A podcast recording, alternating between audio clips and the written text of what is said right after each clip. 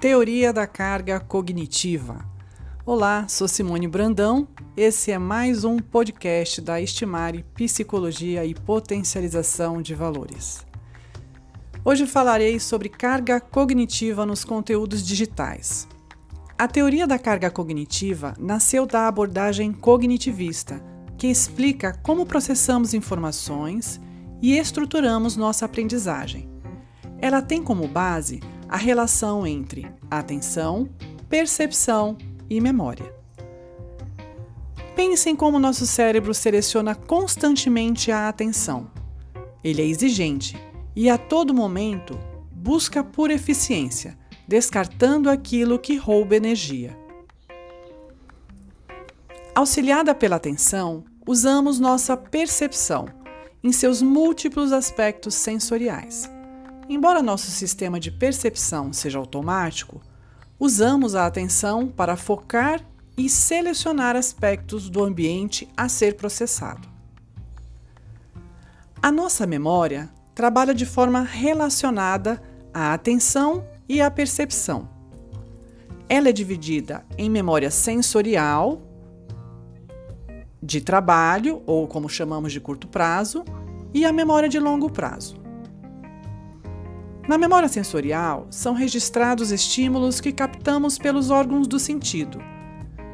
Na memória de trabalho, ocorre a integração, organização e recuperação das informações decorrentes de nossa atenção e percepção. O tempo médio desse tipo de memória é de mais ou menos 20 segundos.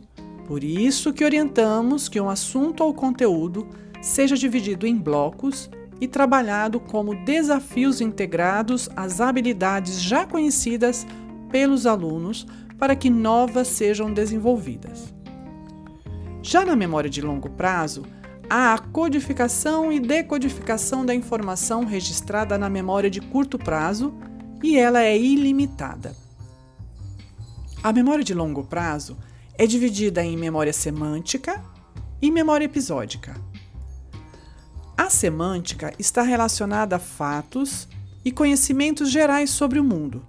Já a episódica armazena vivências pessoais e é subjetiva. Vamos dar um exemplo dessas duas memórias aqui.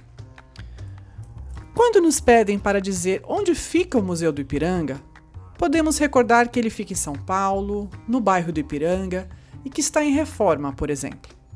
Neste momento, estamos sendo auxiliados por nossa memória semântica.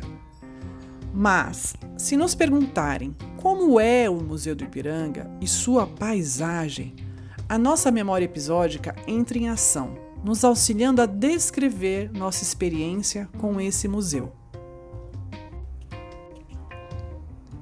Diante do que acabei de falar sobre a atenção, percepção e memória, Acompanhe comigo sobre como a teoria da carga cognitiva é interessante para dimensionarmos o conteúdo e as estratégias de aprendizagem para nossos alunos.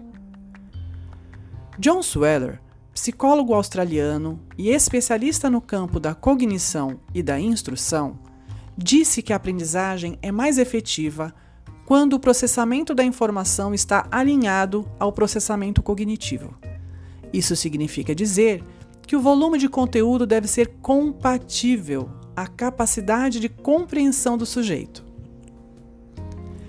Sweller elaborou o que conhecemos por carga cognitiva, que nada mais é do que o trabalho total imposto à memória de curto prazo.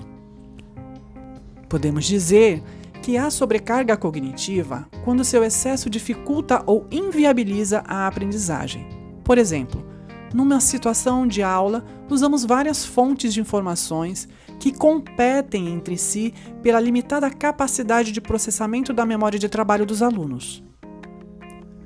Contudo, para o pesquisador, nem todos os tipos de carga cognitiva são prejudiciais à aprendizagem e podemos administrá-la com estratégias pedagógicas mais adequadas.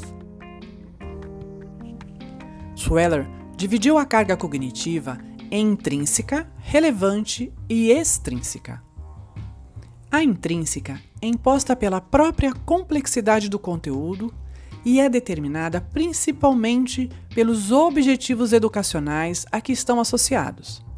Apesar de não conseguirmos alterar diretamente essa carga, podemos administrá-la, fragmentando-a em tópicos e tarefas menores. A relevante é o trabalho imposto à memória de trabalho quando o aluno está fazendo uma atividade de aprendizagem que o desafia a alcançar os objetivos educacionais propostos. Aqui, cabe ressaltar a importância de oferecermos diferentes contextos para que eles desenvolvam a competência desejada, a fim de que possam transferir a aprendizagem a novas situações. Já a carga extrínseca ou irrelevante é aquela que drena os valiosos recursos cognitivos do aluno. Cabe atenção especial sobre essa carga, para que os materiais que preparamos não sejam mal elaborados. Sobre isso, ele alerta sobre a forma dos recursos e as estratégias que usamos em aula. Um bom material não pode ter texto pouco claros e diretos, nem ausência de padrões coerentes. Também não deve conter excesso de elementos visuais que pouco ou nada acrescentam, bem como estímulos de toda sorte que desviem a atenção. Lembre-se de que um bom material exige conhecimento sobre design de conteúdo. Por fim, Sweller orienta que façamos um balanço de carga cognitiva, considerando reduzir a que for irrelevante, aumentar a que for relevante e gerenciar a intrínseca. Portanto, uma boa aula reside também em considerar tais orientações. É isso, gente. Planejar uma boa aula reside nessas considerações. O planejamento de uso de conteúdos digitais e estratégias de aprendizagem precisam levar em conta a carga cognitiva a que falamos aqui.